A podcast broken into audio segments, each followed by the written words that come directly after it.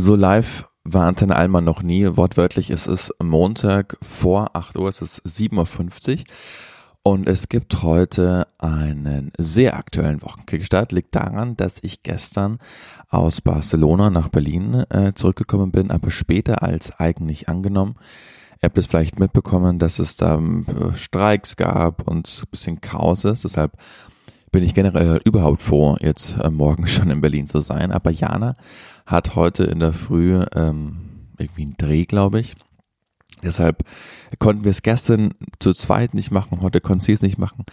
Deshalb ähm, mache ich jetzt heute einen kurzen Solo-Kickstart in die Woche und mache deshalb eigentlich was, was ich schon ewig nicht mehr gemacht habe, nämlich wirklich äh, für meine Verhältnisse wahnsinnig früh in ein Mikro sprechen. Ich habe das mal drei Monate am Stück bei meinem alten Sender München gemacht dass ich immer aufgestanden bin um vier in der Früh, um dann ins Studio zu fahren. Und am Anfang ist man dann auch immer wahnsinnig hyped, wenn man denkt, boah, geil, irgendwie Morning Show ist immer das, was jeder machen will und man ist richtig, man steht früher auf als geplant und, und irgendwann, wenn es dann auch so eine Routine annimmt, ist man so, zumindest geht es mir so, ich kenne aber auch Kolleginnen und Kollegen, bei denen es anders ist, aber ich war dann so genervt von diesem Wecker in der Früh und war so schlecht drauf und habe da eigentlich jeden anderen wahnsinnig bewundert. Ich meine, es gibt Morningshow-Leute, die machen das seit 30 Jahren und sind einfach jeden Morgen fantastisch gut drauf. Das liegt vielleicht auch daran, dass als sie das vor 30 Jahren angefangen haben, sie noch so Bombenverträge raushandeln konnten, dass ich auch jeden Morgen ziemlich gut wäre, wenn ich das verdienen würde. Leider bin ich aber so jung, dass ich in der Zeit reingeboren wurde, wo man nicht mehr äh, ganz so viel im Radio verdient als noch in den 80er oder 90er Jahren. Deshalb war meine Motivation dann auch nie die allergrößte, so morgen aufzustehen. Und vor allen Dingen, ihr kennt es vielleicht, wenn ihr ähm, auch im Schicht, so mein Hund gerade, Gesundheit, Busi, äh, wenn ihr so im Schichtbetrieb arbeitet, ähm, dass der, der Körper einfach so durcheinander kommt mit dem Biorhythmus. Und wenn dann jeden Morgen um vier der Wecker klingelt, dann arbeitet man acht, neun Stunden, kommt nach Hause, legt sich kurz hin, dann beginnt so die zweite Hälfte des Tages. Aber auch nur für drei, vier Stunden, weil eigentlich schaut man um 20 Uhr schon auf, auf die Uhr und denkt sich, ach fuck, eigentlich müsste ich in den nächsten zwei Stunden schlafen gehen. So diese Tage sind total zerstückelt. Und was mich immer so krass beunruhigt hat, war dieser Mittagsschlaf, dann aufzuwachen, es ist hell und man kennt sich am Anfang überhaupt gar nicht auf, aus und man denkt am Anfang immer, fuck, fuck, fuck, fuck, fuck. Ich habe so krass verschlafen, bis man sich dann beruhigt und sich denkt, ah nee, ich, ich war ja schon arbeiten, jetzt gerade beginnt wieder der schöne Teil des Tages.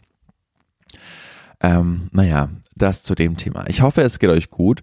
Ich dachte mal, ich rede ganz kurz und dann am Donnerstag in aller Ausführlichkeit von meiner Barcelona-Reise. Ich war zum allerersten Mal in Barcelona.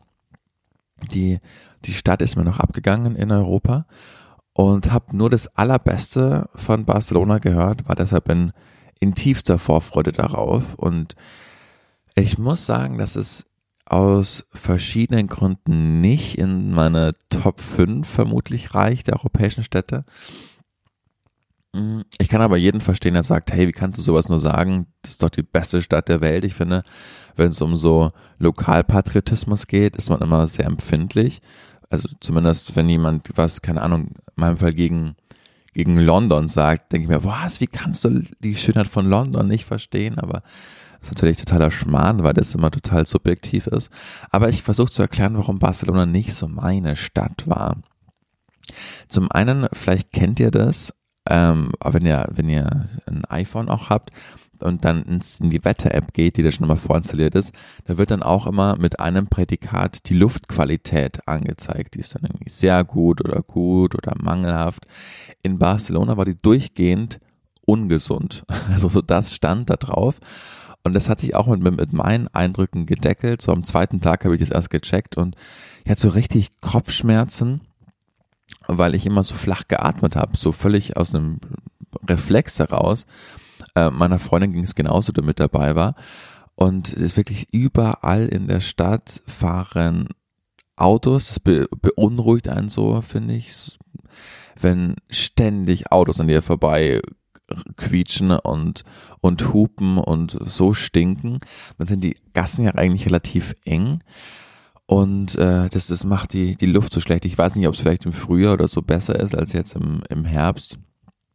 Aber das hat mich so, so ganz krass genervt. Jetzt wird einer, einige argumentieren, na ja, aber in Berlin ist es auch nicht viel besser.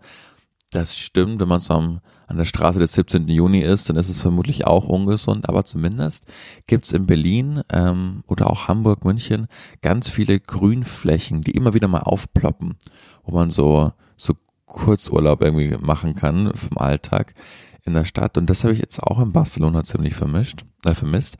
Plus, dann ist dazugekommen, und das war echt beunruhigend, dass man sofort gewarnt wird, noch bevor man nach Barcelona fliegt, dass die Kriminalitätsrate da so hoch ist, weil es ganz viele Menschen gibt, die ausgeraubt werden. Das heißt, man kennt Touristen am ersten Tag in Barcelona daran, dass sie ihren Rucksack nach wie vor hinten tragen. Also am zweiten Tag, wenn sie dann alle darauf äh, ausreichend hingewiesen werden, trägt man den Rucksack auf dem Bauch. Ähm, und das war auch wirklich im Hotel beim Einchecken, hey, ihr müsst aufpassen, wir sind in Barcelona. Dann irgendwie am zweiten Tag waren wir in so einer, in so einer Bar und ich habe meine, es war echt eine schöne Bar und habe mein, mein Handy vielleicht einen Meter neben mir liegen gehabt. Dann kommt sofort der Kellner, nimmt das Handy, gibt mir es in die Hand und sagt, ey, du bist in Barcelona, du musst auf deine Dinge aufpassen. Am dritten Tag sind wir ähm, essen gegangen und mussten für dieses Essen im Berg ähm, so 70 Meter hochgehen, weil da eine Plattform dieses Restaurant war, dann wirklich wunderschön mit dem Blick auf die Stadt und es war so Abenddämmerung. Als war so ein 25-minütiger Marsch vom Hotel zu diesem, äh, zu diesem Restaurant hin. Und es ist ja immer noch ein, ein Stadt in der EU. Und dann sind wir dann da hoch, so ein bisschen, so zwei Minuten vielleicht außerhalb des Stadtkerns, ist man dann in diesem Berg hoch äh, und man musste so Treppen hochgehen.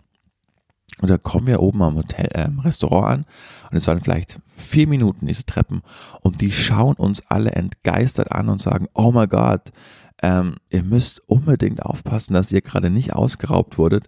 War wirklich ein Wunder oder überfallen wurdet, weil hier ständig irgendwelche ähm, ja, Gangster einfach sind, die nur darauf warten, dass sich so zwei naive Touristen da hoch verirren und äh, ja, die da in diesem, auf diesen Treppen, auf diesem Berg irgendwie abziehen können, weil es fernab ist von Kameras und fernab von, von Laternen irgendwie. Und das gibt einem so ein ungutes Gefühl. Zumindest war es bei mir so. Ich verstehe jetzt jeden, der sagt, naja, aber du warst du noch niemals irgendwie in den Urwäldern Kolumbiens. So, der stimmt. Da war ich wirklich noch nie, wo das irgendwie gang und gäbe ist.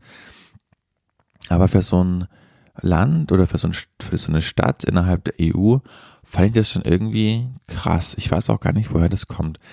Aber es gab natürlich auch ganz tolle Seiten an Barcelona. Nicht umsonst ist die Stadt so unglaublich beliebt und ähm, zum Beispiel waren wir auf diesen Bergen, die ja dann die Stadt auch umgibt. Einmal Tibidabo heißt es, wo der äh, älteste Freizeitpark, so ein ganz süßer kleiner Freizeitpark oben auf dem Berg auf einen wartet. In, äh, auf so heißt der Berg. Das war wahnsinnig, wahnsinnig schön. Dann gibt es auch so einen anderen Berg, äh, wo die Olympischen Spiele stattfanden. Das war auch beeindruckend. Und natürlich eine Stadt am Meer hat immer so viel Flair und hat immer so viel Schönes. Und es hat mir auch wahnsinnig gut gefallen. Aber wirklich in der Stadt, ähm, wo man ständig aufpassen musste, dass man nicht irgendwie ausgeraubt wird, dass man nicht überfahren wird. Und ich fand auch tatsächlich das Stadtbild nicht, man sieht, dass es so eine ehemalige, unglaublich reiche Hafenstadt war. Aber so viel Glanz ist nicht mehr in meinen Augen übrig. Aber das ist eine total subjektive Meinung. Und wenn ihr in Barcelona wohnt oder schon öfter wart, dass eure Traumstadt ist, dann zeige ich das natürlich gelassen. Dann schreibt mir auch gerne mal, was ich vielleicht auch verpasst habe. Aber generell, glaube ich, haben wir schon viel angeschaut. Äh, wir waren dann auch in diesem Schifffahrtsmuseum unten im Hafen, weil ich gehört habe, dass die Santa Maria drin, das äh, Schiff ja von Kolumbus, das ist da leider nicht mehr. Das war auch immer in den 90er Jahren eine Replik, die ist jetzt nach Japan, wo sie gebaut wurde, gegangen. Aber trotzdem sind da so ganz, äh, ja, tolle Geschichte und auch tolle, tolle, eindrucksvolle Schiffe, die da einfach in dieser alten Werft stehen. Das kann ich empfehlen. Und ähm, ja, ansonsten war es jetzt überhaupt kein Randfall. Wir hatten wunder, wunder, wunderschöne Tage, aber so in der in der Top 5 äh, hat es Barcelona nicht geschafft. Die kann ich, kann ich mal am Donnerstag mit Jana dann ausführlich machen, die Top 5 europäischen Städte, die wir so in unserer subjektiven Wahrnehmung für erstrebenswert erachten. Ansonsten, hört es meiner Stimme an, es ist wirklich sehr früh, aber ich bin äh, früh aufgestanden, um jetzt diesen Wochenkickstart noch aufzunehmen. Ähm, wir müssen am Donnerstag so viel einlösen. Dieses Zitat-Special müssen wir einlösen, dann so die, die Top 5 äh, europäischen Städte, die Jan und ich äh, haben, wenn wir machen. Und ansonsten hoffen wir, dass ihr jetzt gut in diese Woche reinstartet. Es ist der 24. Oktober. Wahnsinn, die Zeit verfliegt. Aber das ist auch so ein Boomer-Satz. Vergesst, dass ich das gesagt habe. Ähm, wir haben euch sehr lieb. Danke fürs Zuhören. Das war eine sehr entspannte oder äh, spontane, wollte ich es vor allen Dingen sagen, ähm, Aufnahme. Ich hoffe, es hat euch trotzdem gefallen. Und dann hören wir uns wieder in aller Frische am Donnerstag. Habt vielen, vielen Dank fürs Hören. Ohne euch würde ich jetzt niemals zu früh aufstehen und das machen. Da spreche ich auch im Namen von Jana. Äh, gebt uns wieder gerne, ihr wisst Bescheid, fünf Sterne, schreibt die Kommentare. Das freut uns immer sehr. Und ähm, habt einen guten Wochenstart. Ciao.